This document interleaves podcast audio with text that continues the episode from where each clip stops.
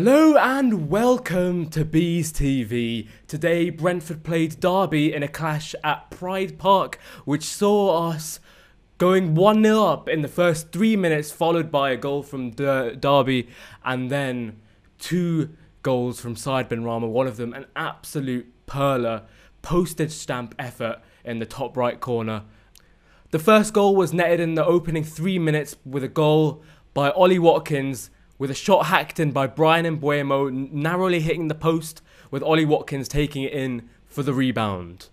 We then faced some intense pressure by Derby County, and that led up to the Derby County's first goal, and only goal of the afternoon, which saw Jason Knight tucking it away after some great movement inside the box. It was they did open us up eventually. Jason Knight putting it away past David Raya. In the second half, Benrahma hit two beautiful goals, the first of which a mistake coming from Ben Hamer. After the Derby game, we also caught up with Priya from Keeping It PG to discuss her thoughts on the game today. Hey guys, it's Priya here. Firstly, thank you so incredibly much for allowing me to be on your channel. What a game, what a win. I mean, jeez. We started the game off pretty well, you know, we got an early goal, perfect start, but then we started to sit back and of course, then came the Derby equaliser. I feel like our defence should have done better. The shot was coming at such a fast pace and with so much power on it, I don't think there was too much that he could have done. But you know what? We move. Second half was much better than the first half. We came out guns blazing, we came out fighting, and we were the much better side than Derby. Derby's keeper was a bit dodged today, you know. I don't know how he let in Said Benrahma's goal, but you know what? A goal is a goal. I will take it any day. But that second goal, for Benrahma?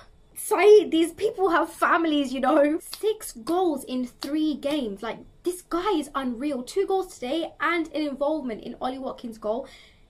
He is just from another planet. What a player. To be honest, for the remaining of the second half, it was literally just all our game. It was literally just all us.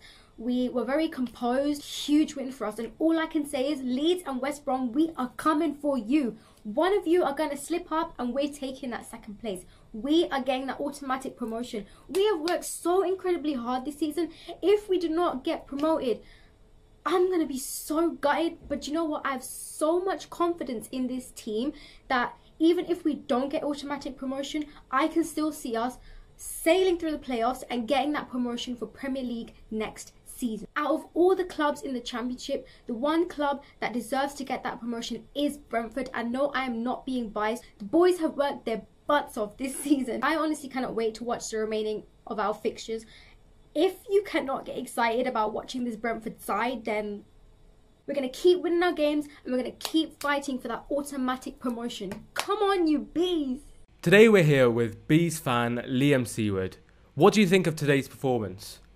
Uh, I think overall it's pretty good. Uh, Derby, Derby did put up a good fight, better than the uh, previous teams we faced, other than of course Fulham they put up a decent challenge for us. Um, but Derby were a, a, good side to beat today, especially at Pride Park. That's uh, a shocker. I did get kind of worried at uh, coming to the end of the first half that they were going to take the game from us, but uh, luckily that little bit of brilliance from Said Benrahma kind of kept us in it. With the second goal coming in the middle of the first half, did you feel that the troops could be rallied together once again, and did you feel that we would go out there again and strike?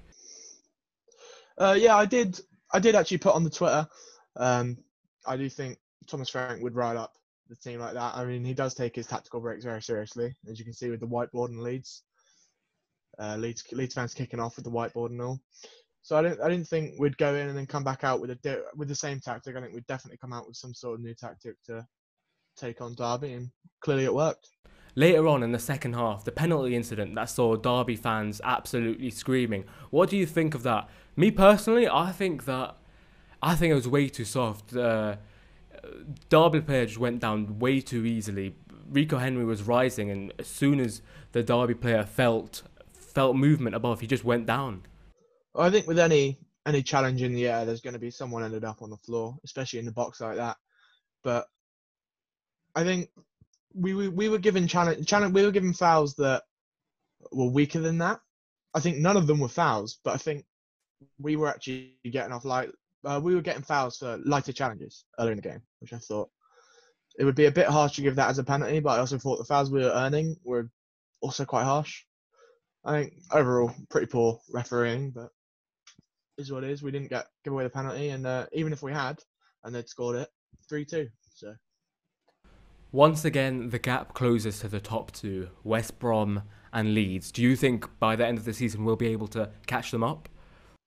Uh, I mean, realistically, there's nothing more we can do at this point other than just win our games. But well, I, I do see West Brom slipping up. I, I really do. I, I I love for it to happen, but I think even if we don't win, even if we don't get to automatics, then we should be able to get through the playoffs.